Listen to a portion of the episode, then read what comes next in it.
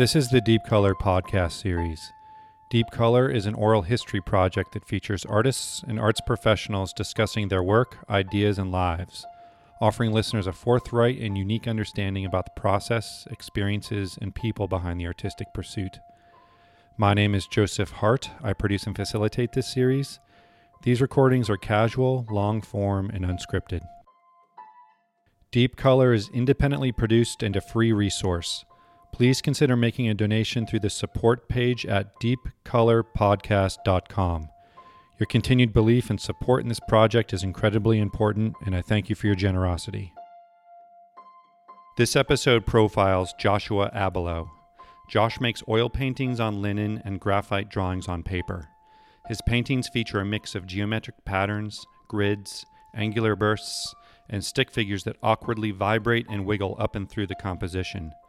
His drawings rely on immediate line work to depict provocative figures and cartoonish faces, often embellished with satirical text. Other paintings include a reoccurring witch character with the physique of a football player caught in mid stride. Josh is also the founder and director of Freddy, which is a curatorial project and exhibition space. In his paintings and at Freddy, Josh's ethos are in the foreground, highlighting an interest in how things can connect and disconnect, the self as a project, and how simple gestures can hold complex ideas. We recorded this conversation in a refurbished Methodist church that is home to Freddy, Josh's living quarters, and his painting studio. The church is located in Harris, New York, about two hours north of New York City. that's fine. That's fine. Cool. You know, I, I when I think of your work, I think of painting, your your paintings you make, your drawings your, that you make, your writing. I know that writing's important in your practice, and I think about Freddy as as almost like all these pieces make up one cohesive project in a way. Is there connective tissue between all these things? Could you talk about how how maybe they relate or, or disconnect and connect and maybe even inform each other? I mean, there's Uh, a lot of things on that list. Yeah, I mean, yeah, they, they definitely all connect. I mean, the intention is for uh, everything to fall under the umbrella of, you know, Abelow, basically. the self. Yeah. Yeah. Um, and uh, I would say that it it didn't al- it wasn't always like that uh, for me. Like I um early on, I just really identified as a painter, you know, in the sort of old school uh, person in a room making paintings. And uh, I think as I got older, um, I think particularly um, when I was around 30, um, something kind of clicked. And um, I got, I, I think it was really the influence of uh, Bruce Nauman, kind of re- like really uh, getting very interested in Bruce Nauman. I thought he was an interesting artist for me specifically to, to be influenced by because he's not a painter. And, uh, and I like specifically, there's this quote, I don't know when it's from, like the 70s maybe, where he talks about, you know, he was a young artist and he talks about how he went to his studio and he didn't know what to do. And then he realized that anything that he was doing in the studio was art because he's an artist. And um, that kind of mentality just seemed really um, freeing hmm to me. And, um, and so I just, I don't know, that was sort of like the seed, I guess, for uh, all the things that you mentioned. And I, think, as someone that also makes paintings and drawings, I mean, I, there's kind of a, a straight line to connect those two and how they inform each other. Sometimes I think a painting will come before a drawing. Traditionally, maybe it's the drawing comes first and then the painting. A lot of times, the drawing practice is its own thing, separate from the painting. Um, they just happen through the same maker or the same artist. But the writing piece, I think, is uh, is uh, something that's really nice. You've you've, you've published books. Yeah. I know you um, have written essays and stuff like that. Can you can you and and I also like this idea of a visual artist that also writes and thinks about words as a way to like add to the v- overall vocabulary. Right. Well, I think one thing that always uh, sort of irritated me a little bit is this. You know, when you're um, a, an art student, or I guess at any at any age, you're you're sort of expected to to do this thing called an artist statement, and I writing an artist statement was always very frustrating to me because it felt like restrictive, basically. Yeah. Um, and I also have the type of personality where as soon as I say one thing, I uh, say something that contradicts it, like in the next sentence or something. So, uh, writing an artist statement was always very difficult, and I just and and also not only that, but other people's artist statements always seemed uh, lame to me. Yeah, they're kind of formulaic in a yeah, way. Yeah, because there's these things that are kind of pre-approved that you're supposed to say, and in a all, certain order. in a certain order, and it all it's very predictable, and it's not um, it's just not super exciting or whatever. So, I think for me, writing um, was a way uh, more. It's more um, in in some ways creative writing um, that I'm interested in, and it's a way to uh, inform the work that I make visually without giving a didactic explanation. And and I think with both my paintings, drawing, you know, whatever it is that I'm working on, I, I expect the viewer to do a certain amount of work. Uh, I'm not. I just. I'm not going to do all the work for the person. Right, right. Um, so and and also the one other thing to note is that my mom is a writer and she's a novelist, and so I grew up in a house where um, you know reading and writing uh, was encouraged. Yeah, I, I, I like this idea of writing as a way to inform the work, but not explain the work.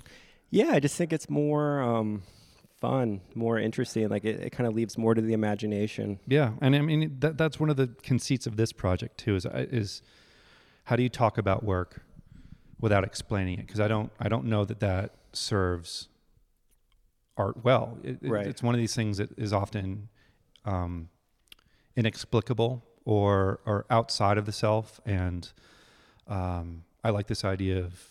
Of, of writing a story or something or a little prose or a little first Yeah. person point of view Yeah, that is is next next to the work yeah, um, that might provide a little bit of context.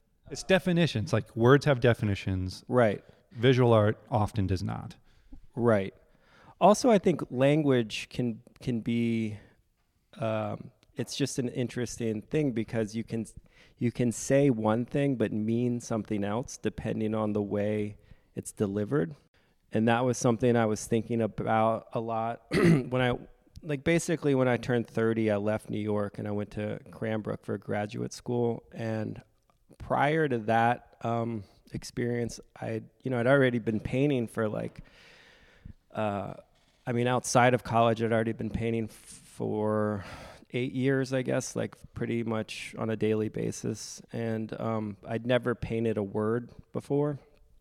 And when I got to Cranbrook, it didn't happen immediately, but maybe, I don't know, at some point during the first year, toward the end, really, I just started painting words Like text Um, paintings. text paintings yeah, Um, and i i got obsessed with painting uh, the words hang me and i painted hang me hang me hang me over and over and over again um, and everybody at school thought i lost my mind but um, you know I, I- that was also sort of uh, it re-energized maybe like a latent interest in writing Sure, sure.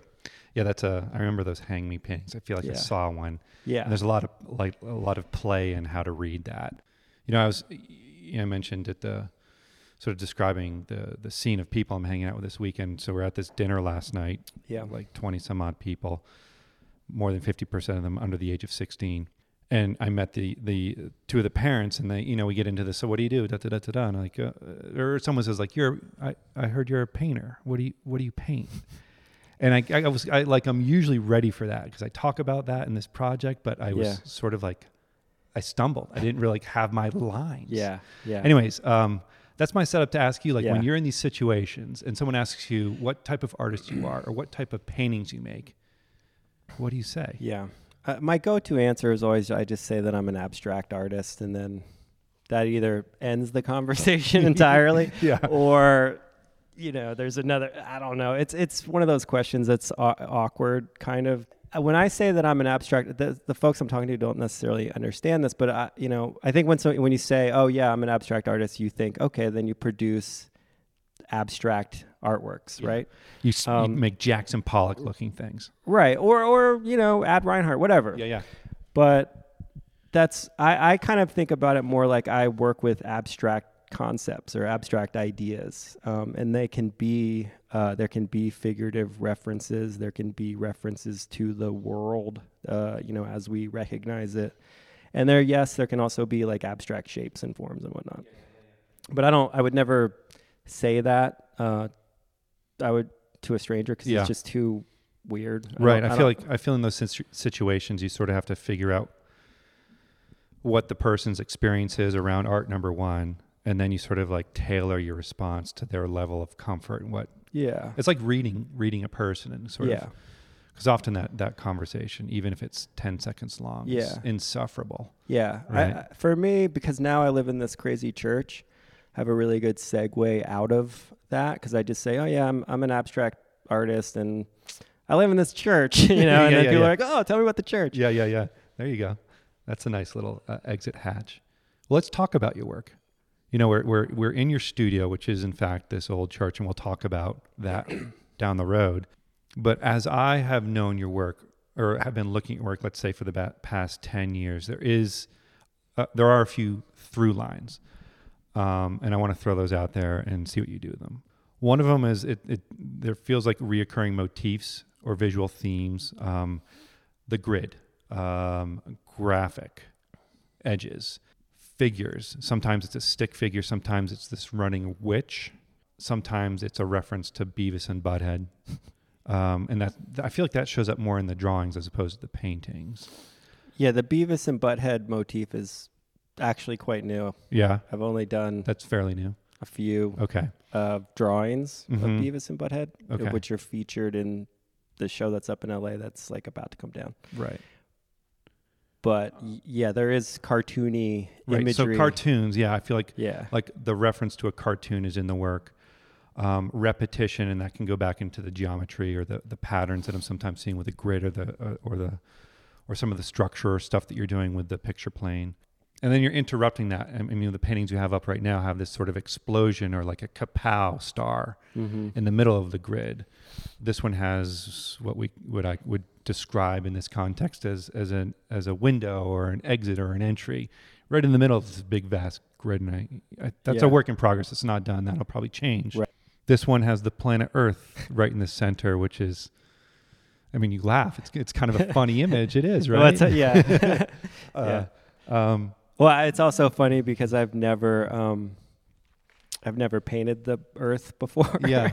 and there it is. So I don't really even know what to make of it at this moment. yeah. yeah. But uh but yeah, there it is. Yeah, and then there's some other paintings I can think of in this moment from the past like five years. It have text in them or your phone number.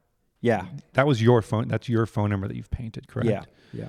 Um, and they range in scale. There, some are big, some are small. I mean, there's these storage racks with probably thousands of paintings on them.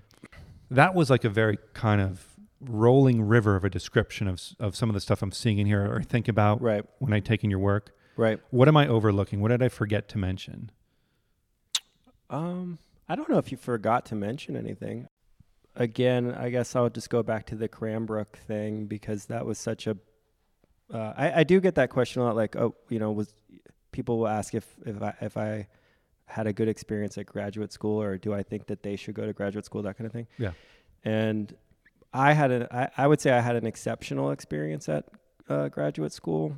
Um, and it really was the it's it's served in in many ways as the f- the things that I was able to sort of figure out conceptually and material materially when I was at Cranbrook Mm-hmm. ha- really have served as the architecture for uh, things to come, and um, and I think it it was really a it was kind of a combination of this um, figuring out some material things with oil paint um, that I felt like prior to that I'd really struggled with um, how I wanted to paint. Um, I don't. It, it's like uh, I think oil paint in particular is a difficult medium because there's all these um, chemical properties. Yeah, the- there's some alchemy. yeah, Yeah. and and like you, a color might look one way in the tube, but then when you put it on the canvas, it, it it does something that you don't want it to do. And so it's taken me quite, I, I, you know, I, I, like to have a lot of control um, with, um, with the way my paintings look Mhm. um, in terms of this, just the surfaces of them. And, and um, so I feel like I really struggled for a while with, with that. And then I also struggled con- uh, conceptually with like, well, what the hell am I, what the, what is my work about? And, and whatever. So, um, I guess, um, I guess, so what happened was prior to Cranbrook, I, I, and I think also having worked at Ross's and, you know, Ross is somebody that produces, um, he makes small paintings, but, uh, you know, he makes a lot of really gigantic paintings. And so I was making, for the most part, large paintings. Um, but when I got to Cranbrook, I, I started, I essentially started over from scratch, kind of. Like I, Yeah. I, I just was like, I'm done with this. Like I'm done with these bad habits that I've uh, acquired.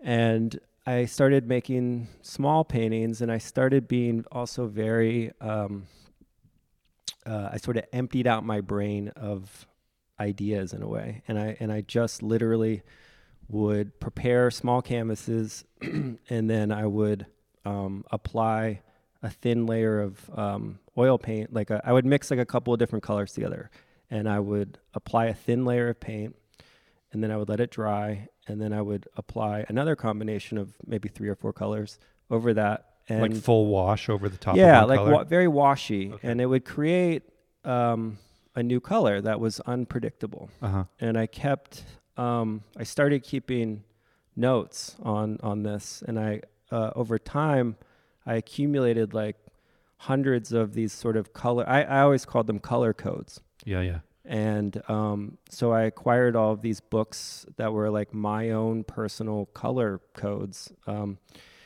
and and then there were and so that was going on in terms of the material but then conceptually i was really interested in sort of making this um, kind of self-aware paintings you know like the hang me paintings.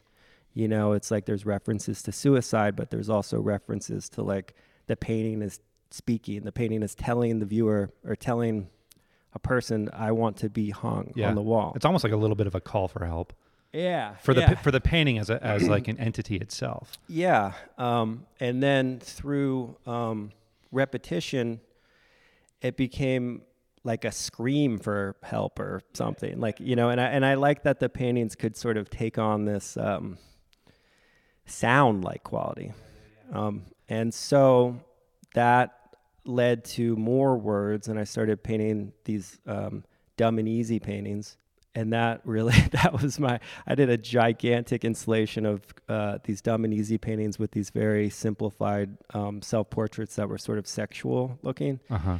And the, I think some of the faculty um, were s- skeptical, I guess. I don't, I don't know what, uh, the, you know, but I, but I sort of got a whole um, fan. I don't know. I feel like people were just like, what is this guy doing? Yeah. Like, you know, it really was, um, it was an interesting thing, but um, It sounds like short wiring. I mean, the the the idea in these text paintings, it sounds like you know, could bridge it back to your writing and, and sort of what I was trying to say about definitions. It's almost like you're like shortening the distance in the read of a painting. Like Mhm. a- an artist will have whether they like it or not, or, you know, whether they acknowledge it or not, or if it's conscious or subconscious, there is some intent in there with how you want a viewer to, to receive your work. Mm-hmm. And you're you're shorter shortening that distance by writing the word on there that they can read and they they know what that if you speak English.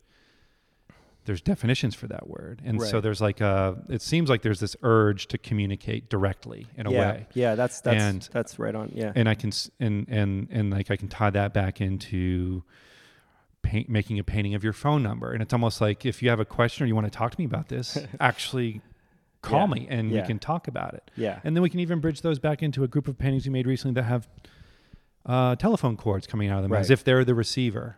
yeah, absolutely. Um, so there's something about like being direct and and, and like one to one correspondence with that viewer. Yeah, I'm I'm super interested in the communicative cap- capacity of of artworks. I mean, I think that's, um, you know, that's what it's all about. Yeah, really. for sure. Um, and there and, and and and actually, even though at Cranbrook a lot of these ideas start. Well, okay, I gotta. I'm gonna fuddle this a little bit, That's but fine. like, but like for example, like with the dumb and easy paintings, um, I really liked that there was this statement like dumb and easy, And, it- those were it- the words that you painted. yeah, correct? and it seems to be referring to itself, or it could be seen or interpreted as referring to itself.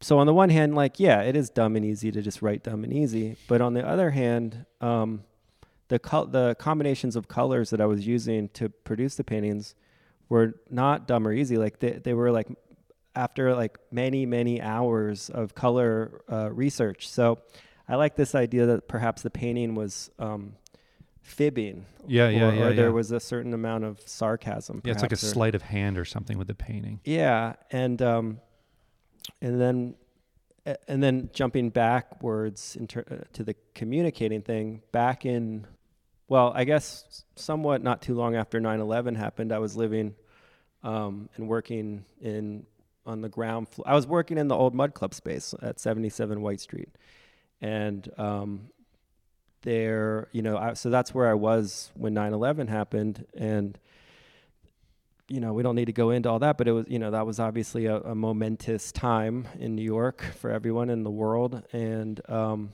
I got obsessed, absolutely obsessed with watching the news all the time, watching CNN, and I would keep the, um, I would keep the TV. I had a TV in my studio, and I would just work and have the news going in the background, and That sounds stressful it, yeah. or un- definitely unsettling. Well, I think what happened was, but but before that event, I I was kind of in certain ways maybe more naive as an artist. Like I was like, making my work, and I wasn't really thinking a whole lot about like, well, how does my work, um, what does my work say about the world, or how does my work uh, communicate with the world, or something. And after 9/11, and especially living and working in such cl- close proximity to the event, it was all I could think about. And I was glued to the TV. And that's when it didn't happen instantaneously, but, uh, you know, over a, a couple of months, because I, f- I really felt like I didn't know what to make. I, I felt completely stifled. I felt like anything that I would make would just be completely pointless. hmm And over time, I started making these little paintings um, that had um, uh, turned up highways and these little beakers. And then on top of the beakers were either flags or television screens. And to me, and even all these years later, those paintings still have this specificity about them. And yet they remain completely abstract. You can't really say exactly what they're about.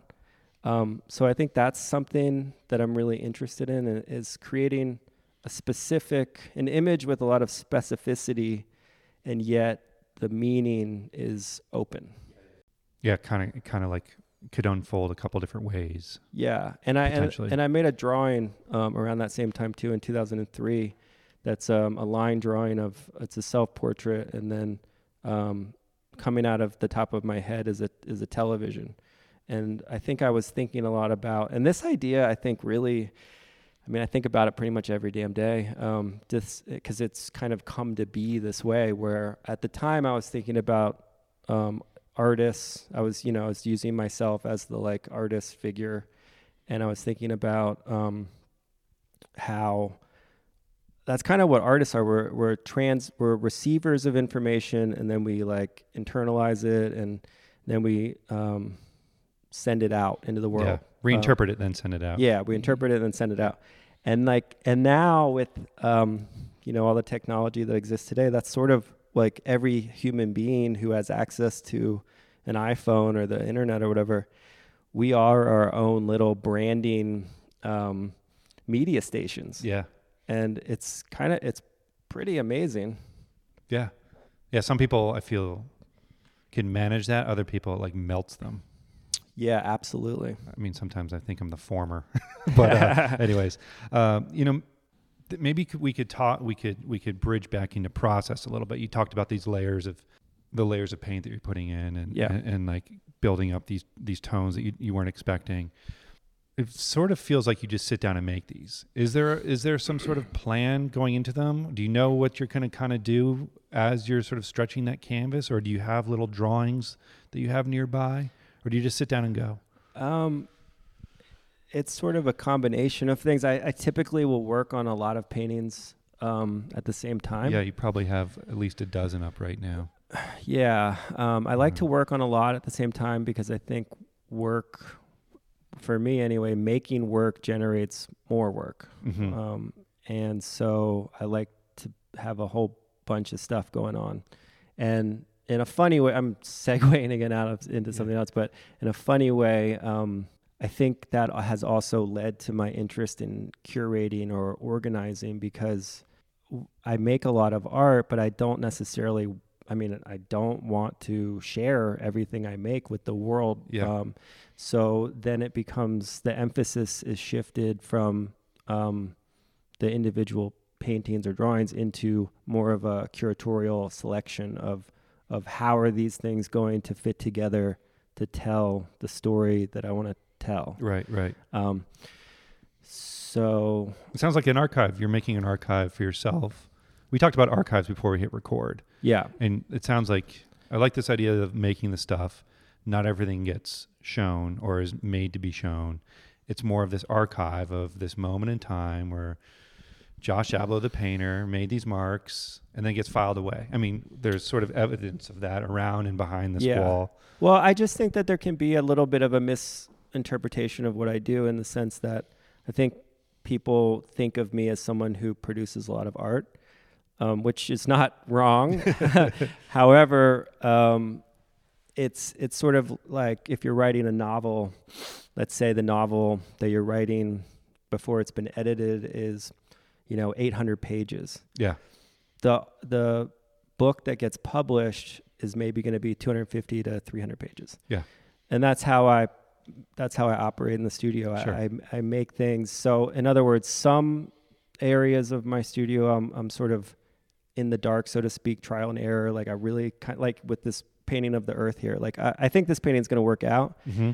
but it's really a, an instance where I'm sort of going into I'm trying something that I've never I've never painted the earth before yeah, um, now, there's other paintings that I make where I, I really have a very clear, uh, like a very precise, clear idea of what it's going to look like uh, before I make it, and it's really a matter of executing. right. Just executing it. Yeah, um, which is its own challenge because it takes um, uh, to to have an idea and then to execute it uh, without changing it. Um, I think uh, is more difficult than some folks might in, imagine it to be, uh, especially with art because uh, usually when you sit down and you start, you know, you think the thing's going to go in one direction and it goes in another direction, and that, and sometimes my work has that quality as well. Yeah. Um, so I sort of like to work in in a variety of ways at once. yeah, that makes sense. I mean, I, I've said before, it takes me ten paintings to make two good ones. So Right. it's just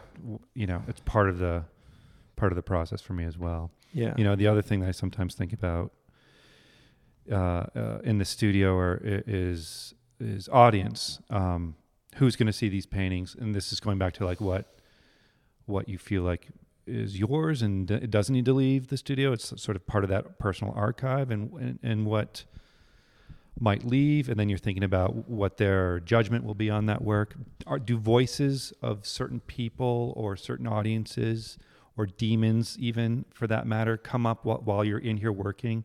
What sort of voices are you hearing? Hearing all the voices of my dead neighbors yeah. in the backyard. but you know what i Uh, mean right? Like like like sometimes a like a choice will be made because i i think like a painter that i am friends with would would support it right? Mhm. or I, I make a choice where like well you know the dimension of that i think is more sellable Right. if it's a if it's x instead of y and that's like a voice that i don't necessarily want to hear sometimes Right. i mean that's that's the that's the maybe the clarifying Yeah. way of thinking about the Yeah. voices question I or is it pure in here you you're I- like you're I- pretty straight honestly, I keep it pretty pure in here. I think. I, um, I don't. Um, I don't overthink that stuff. Uh, good Yeah. good that's I mean, something i wrestle with For better or for worse, I suppose. But yeah, I don't. Yeah. I, I just try to. I really try to empty out. I mean, and it's one of the benefits of having this place where I live and work in the middle of nowhere because um, all those voices that you hear, uh, sort of if you're working in New York City, they tend to sort of fade away and you can kind of get into a zone or a place where you hear your own voice. Yeah. Um, and that's that's what I really try to do. Yeah, that's nice. We could tie that back to the the project of the self. Let's talk about Freddy. Okay. Freddy is an exhibition space that you uh, founded and managed that began in Baltimore Yeah. three years ago, four years ago, Five years. five ago. years ago. First, I know it's it's on the record, but let's talk about the name. Why Yeah. Freddy? Uh, Freddy, um, there's two parts to it, but um, the first, most obvious, is that it's named after Freddy Krueger. And I suppose, well, there's a few different reasons why. Um, Freddy Gallery, uh, it was a way for me to segue out of doing the blog that I'd been doing Right. um, for five years.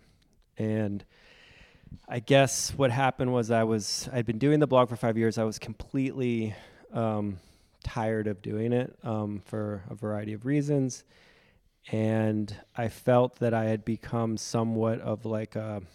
I became almost like oh, too approachable. Like everybody was hitting me up all over the place for me to come to their studio or for whatever. You They, know? they wanted you to feature them on the blog. Yeah, I mean, even I mean, the amazing thing, one thing that was really interesting is like when I started the blog, I it was just a shot in the dark. I mean, I wasn't even li- in New York; I was living in Maryland at the time, and I wasn't really exhibiting my work yet. Um, not in any like regular, like you know, maybe if some RISD peers knew who Sure. I was or whatever, but like I wasn't like a, a a name on the scene or anything. And I just started the blog to to sort of to just see if what would happen if I just pummeled the internet with Yeah. with stuff. Another project. yeah. yeah. And, Yeah. and a little more context. The name of the blog was Art Blog, Art Blog. Right. So and and it, just wa- it for was listeners, yeah. Yeah, and it, I started it in March of 2010, and I and I programmed the hell out of it and uh, approached it like a visual radio show. That was sort of my um,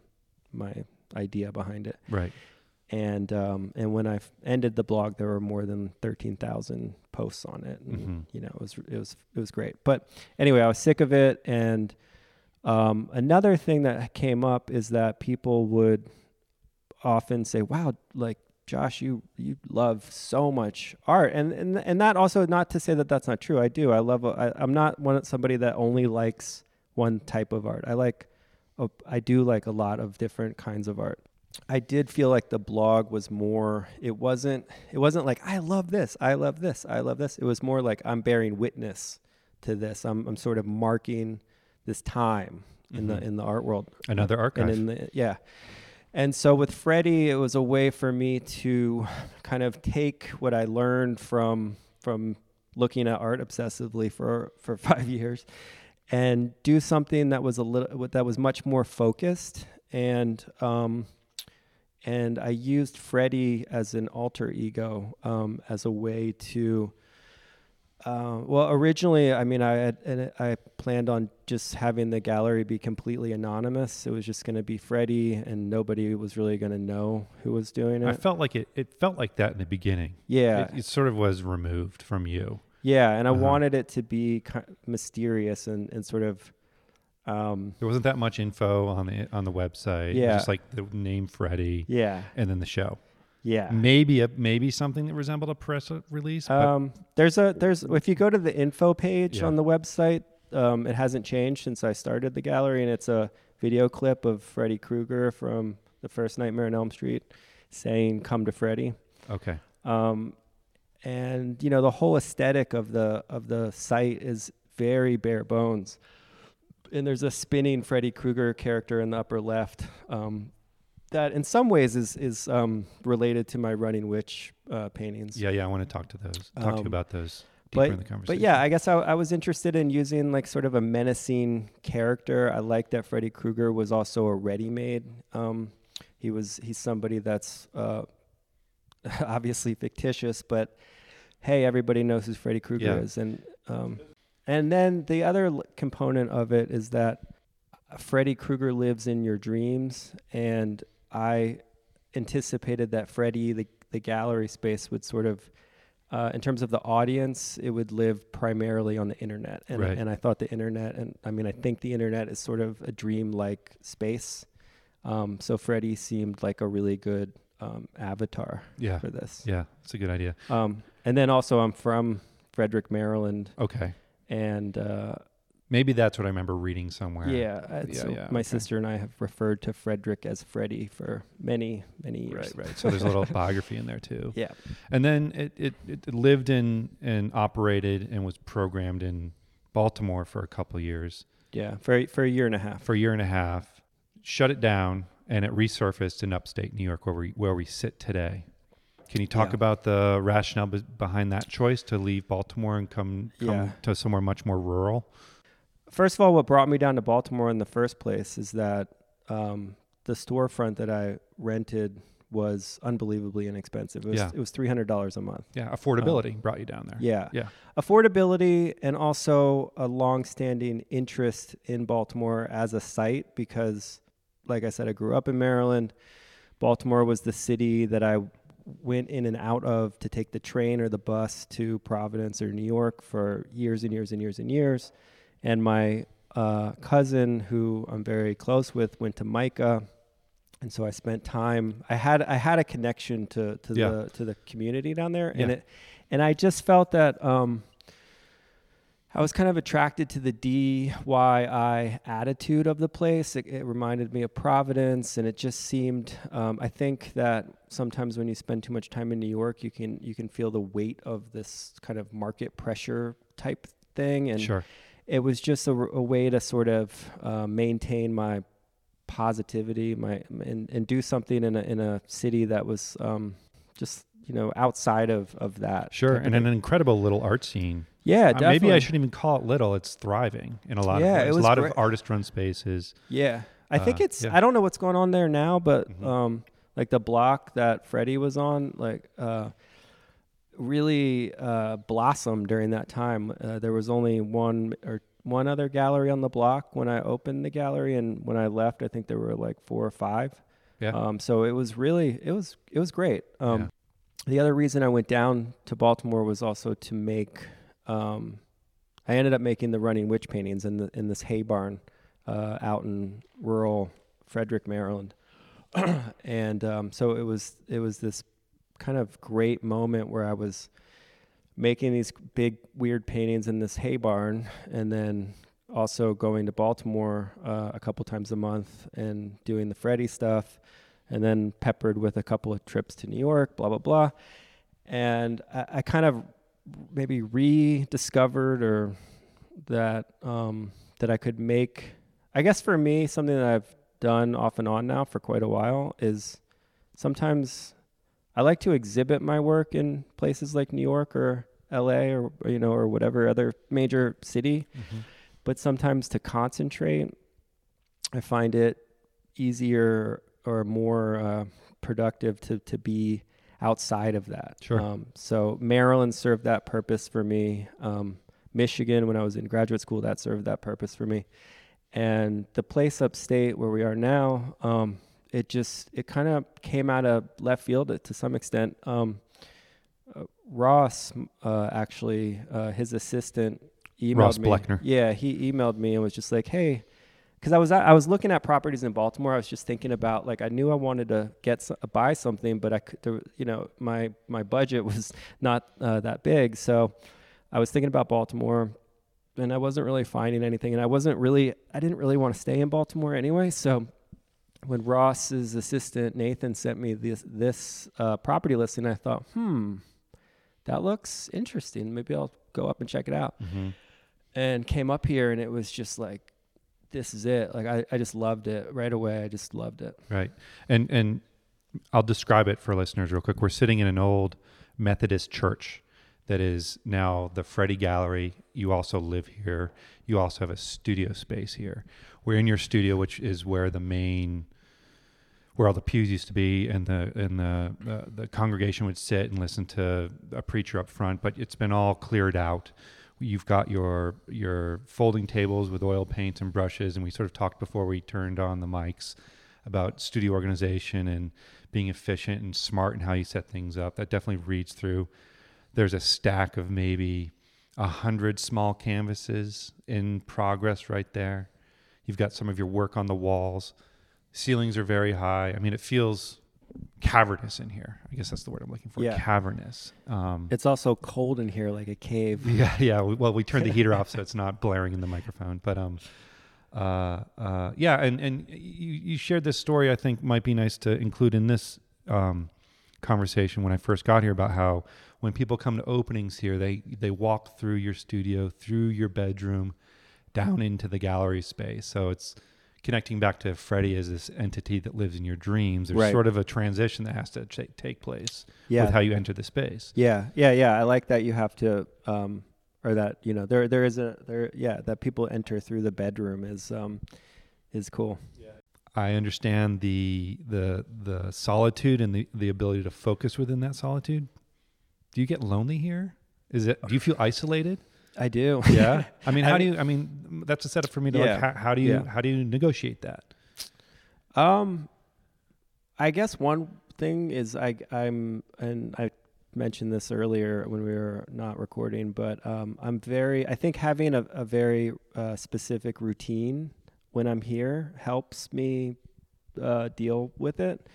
You know, um, I, I have these very specific routines that I do, which you know aren't that exciting, but it basically it just involves um, you know I eat steel cut oatmeal every single morning. I have you know three cups of coffee. I go to the there's a gym um, like five miles down the road where I go uh, and run on the treadmill and do some other exercises and and, and it all is uh, in service to having optimum energy when I'm in the studio, which I usually am in the stu- I mean I live here, but I'm also Mhm. actively uh, you typically I'm actively making work or, or preparing to make work um, every day that I'm here. Um, and I spend quite a lot of time here. So it just, I think staying busy is what, staying focused in the studio.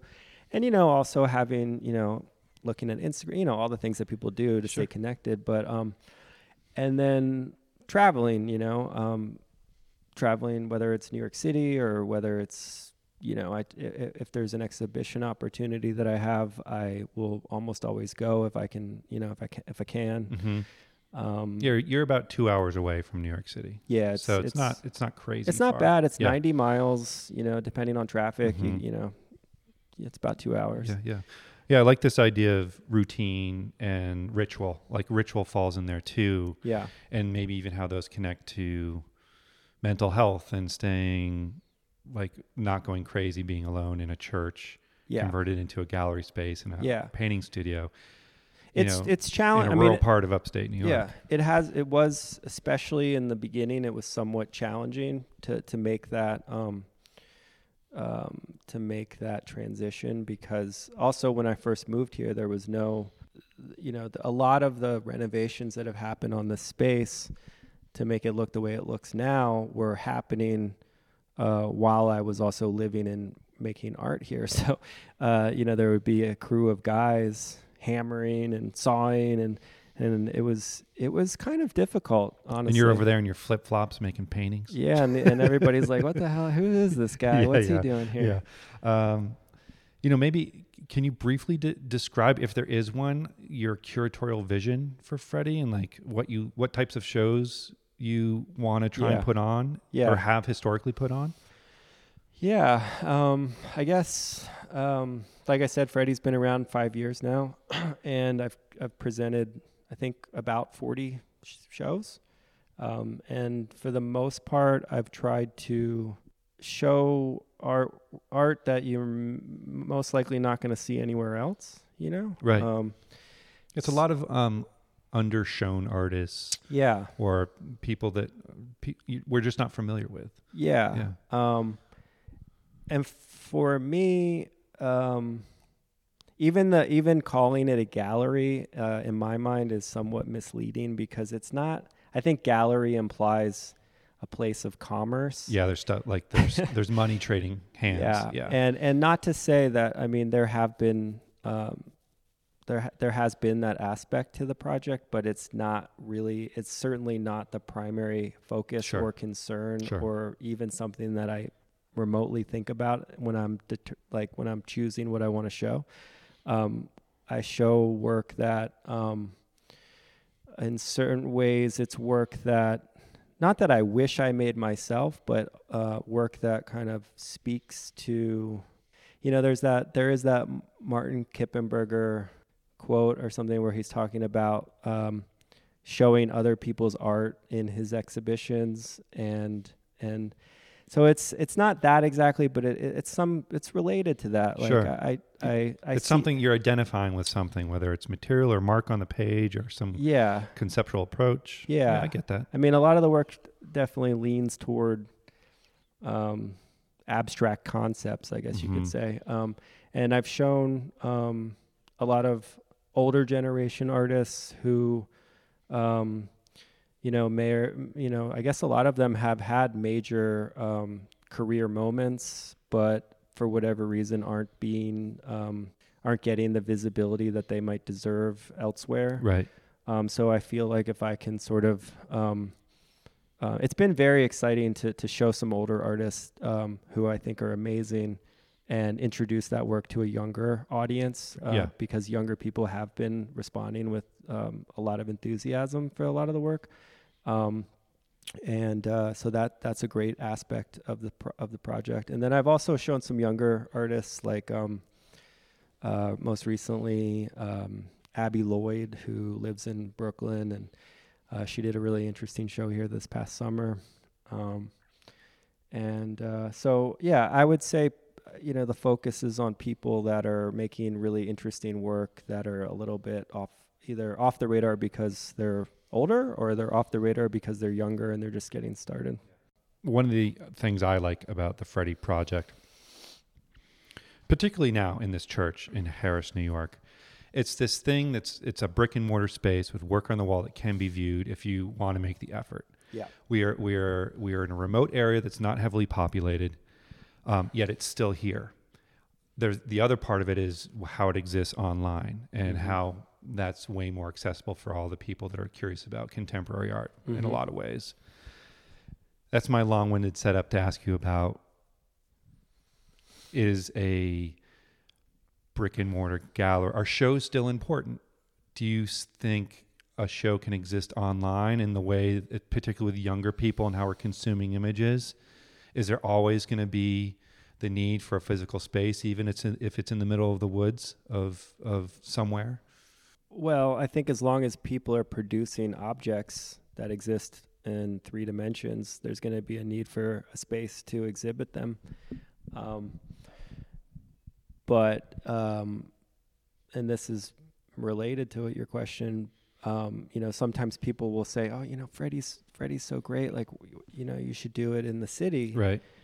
And the thing is, is the fact that it's located in this church here in Harris, New York, is a major component of what maintains my interest. Right. I don't really. I, New York City needs another art gallery like a hole in the head. I mean, it's ridiculous. Um, there should be less galleries uh, and less artists. Really, I mean, Yeah. it's just it's oversaturated. Um, so, I think that people should be more creative with uh, the ways in which they think about um, exhibiting art. Yeah. um, just generally, Yeah, it sounds like it's part of the contrarian streak in you too. It absolutely is. I mean, I just can't.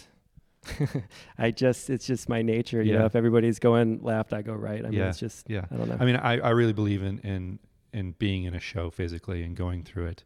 yeah. Um, I, I think that um, Yeah. it's sort of I have this conversation a lot actually with various friends, but you know, as the world becomes more and more um, scrollable. yeah, like post biological, but um, I do wonder about the future of art. Um, and specifically the future of painting, because especially, you know, I mean, one thing that I have held steadfast to is making oil paintings on linen, which is is kind of a strange. I mean, in a way, it's kind of a strange thing to hold on to because it has almost zero to do. Uh, I mean, you, one could argue that it has almost zero to do with like contemporary life.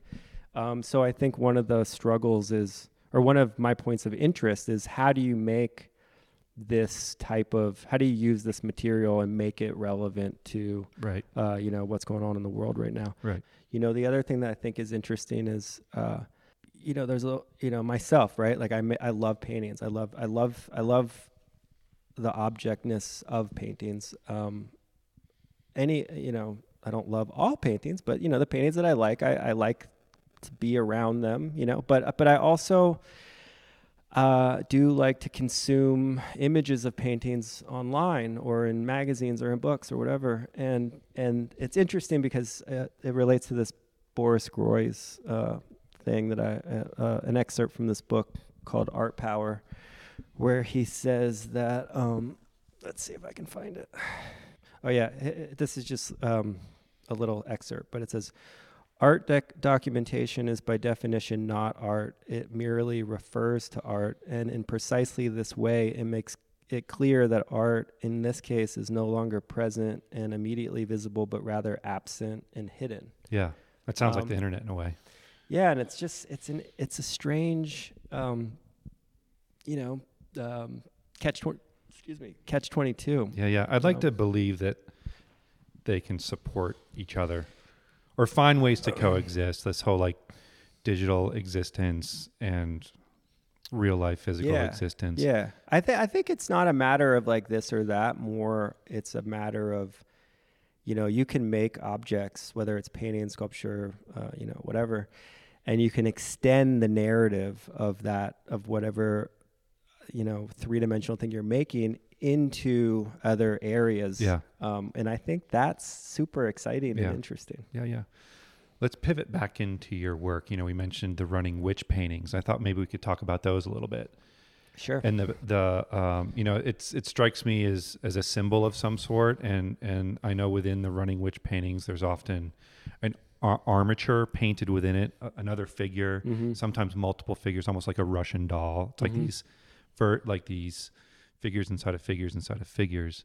You briefly touched on the running witch earlier in the conversation, but let's Yeah. dive back in. Well, okay. So the running the running figure in general kind of appeared in my work back, I think, in 2013, um, and it was a comment on um, not only my own activity with sort of running to keep up with the information flow that I was putting on my art blog Yeah. but also with just the nature of life nowadays like we're all sort of running to to catch up with you know our lives so to speak you Mhm. know? I mean the news cycle is 24/7 i mean you know you know, uh, you, Yeah. know you name it. Like we're all running um, and it can feel like that we're all running and uh, we're never getting a break um, you know we're unable to slow down or whatever. And so that that that whole so that was one aspect of it. Another was um, that um, kind of I think we touched on this earlier, but I sort or I didn't say this exactly, but I sort of think of myself as a painter that works almost like somebody who's making mixtapes. You know, like cool. I I used to make mixtapes when I was uh, in high school and in college. I, I was obsessed. I made a lot of mixtapes, and I remember a friend of mine said something like that. You know, the trick to making a good mixtape is, um, you know, you want to have the the song. The, the song that follows the preceding song should somehow relate to that song, but set it up or something. set it like- up. Yeah. So it's like this sequence of events, you Mhm. know? And that's kind of how I make paintings. I, I think about my paintings serially and in sequences. And so uh, before I made the running figure paintings, I was making, I was pretty focused on these little geometric um, paintings. hmm And I wanted to throw in a curveball. You know, I wanted to like, Break that straight edge. yeah, I wanted to like throw in like the cymbal noise or whatever Yeah, yeah, yeah. and um, so that's that's uh, this so there's this kind of um, there's always this impulse in my work to set up a, a, a certain kind of logic and then disrupt it that, Interrupt it, yeah. that- that's really like the core of of my thinking to some extent so anyway and then the the running witch um, i was thinking about um, magic i guess and i was thinking about um, how really good magic like a magician who who pulls off an incredible uh, magic trick it's not actually magic. It's actually like really strategic uh, planning and thinking and um, wit. Yeah, and, And- usually took a long time to to set it up. To go Exactly. back to the setup. Exactly. And so there's all this um, hard work that goes on behind the scenes to get this one simple moment of magic. Yeah. And I think that's kind of, uh, in many ways, that's how painting is, at least for me, where, you know, the, my paintings also typically read uh, as an immediate image. You know, you, you're getting all the information at once, they're flat. Mhm. Um, but the way that they're constructed is actually very slow um, because everything I make is oil paint, and, and in order to not end up with a muddy mess, I have to be like very um, uh, particular about every layer, et cetera. yeah. It looks like you Um, tape off edges too, so there's some yeah, there's some like process in there for for keeping things organized. yeah, for sure. Um, and the running witch paintings were um, I, I- so there was that element to it, and I was also thinking about how I got I got interested in this idea of making a painting that um, was both masculine and feminine. I was going to bring up the Um, shape of the witch. Yeah, She, it's it's, it, can we use she? uh, sure. It- Yeah, Or I mean, it, is it just a witch? It's just it's uh it's it's kind of maybe it's a hermaphrodite witch. I mean, it's both okay. sexes. Yeah, yes. Sometimes it's it's. I mean, I read it as like a the body as like a brawny football player, Yes. like top heavy, Yes. kind of charging forward. Um, not like the the Wizard of Oz shape witch. There's Right. something more powerful about the witch that you're depicting, Yeah. and that seems important. I mean, witches, at least my understanding of through popular culture is witches are typically female. yeah, Um, so I thought it would be interesting to to have this figure be both female and male, and I and I thought of that in a way having to do with the way the ways in which we can um, construct our own identities. Um, well, in real life as well, but also on the internet. You know, hmm um, how anybody can be anything.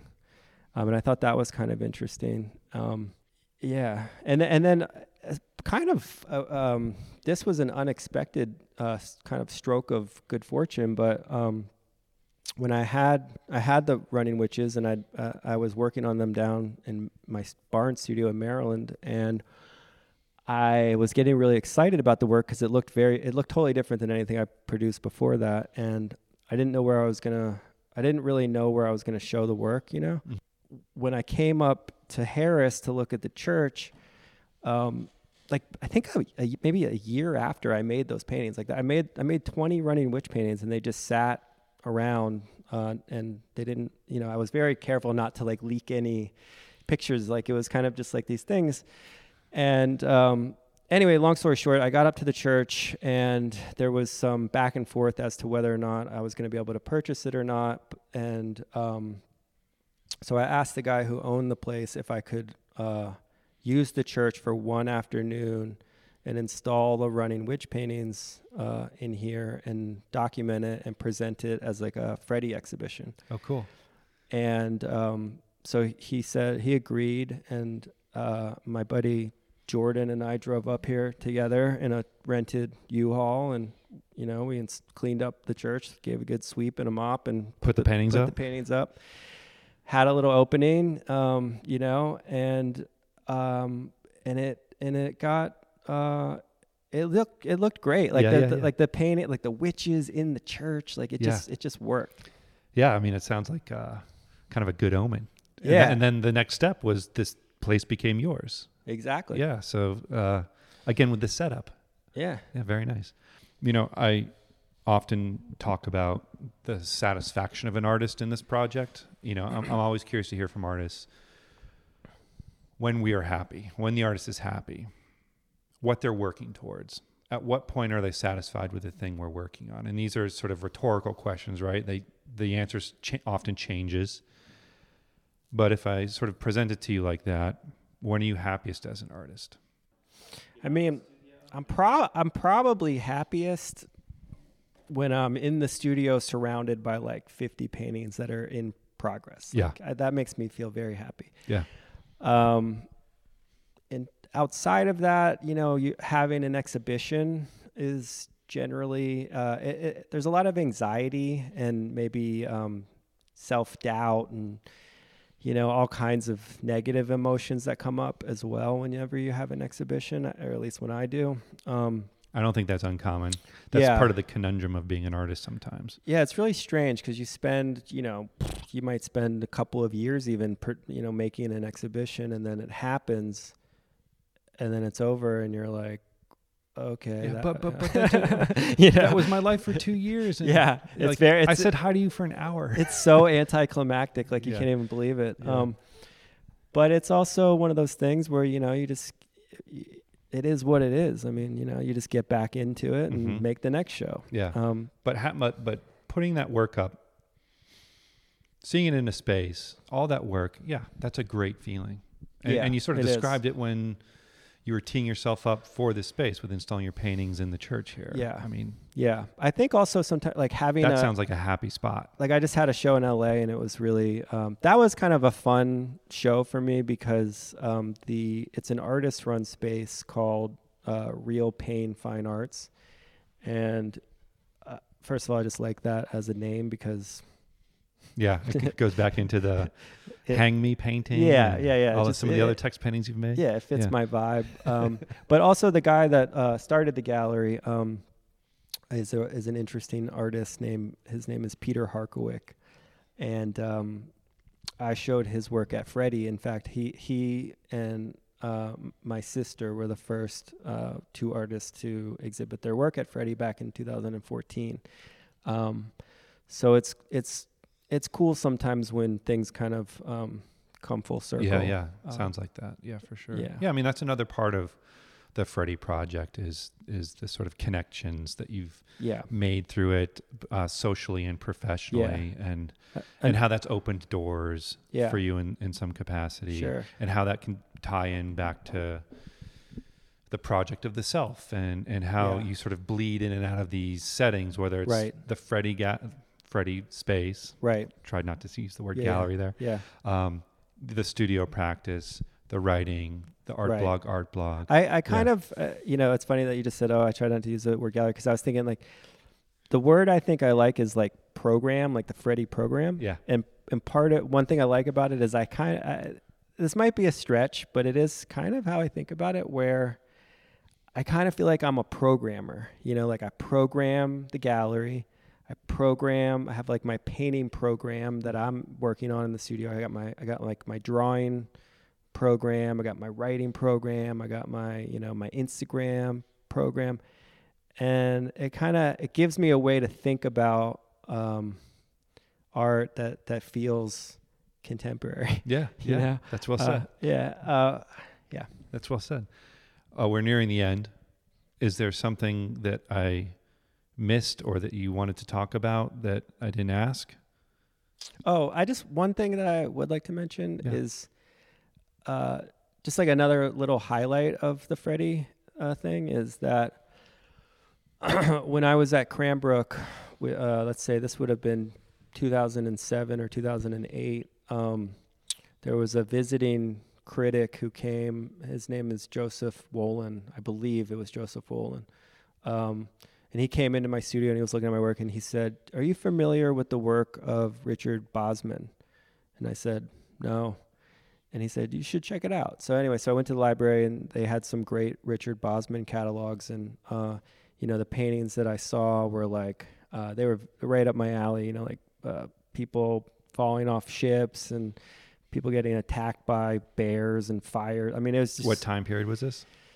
This was in the. This would have been the early '80s. Okay. Um, I know that Richard studied with both Philip Guston and Alex Okay, Katz. okay. And his work has that. It's funny you're talking about like people falling off boats. I was like, oh, it's 19th century painting. no, no, no. It's yeah, you know, you, Yeah. if you saw it, you'd be like, oh yeah. Um, but anyway, um, I was fortunate because flash forward to I think it was just last year. Yeah, it was almost exactly a year ago now. Um, I did a Richard Bosman show here at, at the church, and um, and it was really well received, and it, and it was just a pleasure um, to to sort of go from the student being told to look at someone's work in a book to helping realize like a very successful, amazing show of of this person. Like ten years later, Yeah, um, it was awesome. that's great. Yeah, Yeah. Again, the setup, yeah, the, the long setup yeah. for the I- for not- the reveal at the end. yeah, exactly. Yeah, that's great. Yep. What's on the horizon? I mean, I know you you just you have a show up at in Connecticut at the moment. Yeah, You just had a show in LA recently. yeah. Maybe it's not even on the calendar. Maybe it's it's it's a dream project, something that you've always wanted to do.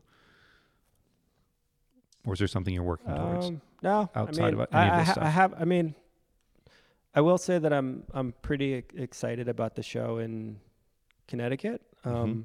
because it's a two two person show uh, with uh, myself and a wonderful artist named William King who passed away in 2015. Uh, incredible sculptor. Highly recommend you guys check him out. And it's also the first time I've ever shown um, exclusively abstract paintings um, uh, because I because William King's uh, figures are uh, they're figures, and there is this there's this kind of playful thing happening where it's at least in my mind it's almost as if you know some of the simplified figures that I've in the past painted onto an abstract painting to disrupt it. It's like William King's figures uh, jumped out of my yeah, paintings that, and they're, and they're just saying. Feel like they're out in the stepping out. They're kind of boxy. yeah, Uh, yeah, I, and I can see and that. It's it's a it's an interesting um, effect. If uh, you know if anybody's able to go there, uh, the show's up through December fourth, um, and then And that's at a college, right? yeah, it's at, it's it's at Manchester Community College in Manchester, Connecticut, which is I think it's about two hours from New York. It's it's doable. It's it's not it's it's like outside Hartford. Sure, sure. Um, in terms of the future, you know, I would really, really like to um, spend more time in Los Angeles, um, and I would. Southern California. Yeah, I'd like to, because uh, you know, I, I love this place, but the winters here are truly brutal, hmm and so um, that's that's my that's kind of my dream is to be able to maybe uh, find a way to end up wintering out in sunny California one day. There you go. Hopefully, it's not on fire. Yeah, no doubt, man. Josh, it's been 20 years. We've, I feel like, uh, have crisscrossed paths at various points, but what a treat to sit down in this church in upstate New York around your painting, get to see, get to walk through your bedroom to see Freddy. It's been um, a real joy to learn more about your work and see the space and finally connect after all this back and forth we've been doing. So Like- thanks, thanks for participating in this project, Josh. Absolutely. Yeah. Likewise, Joe. It's it's uh, my pleasure.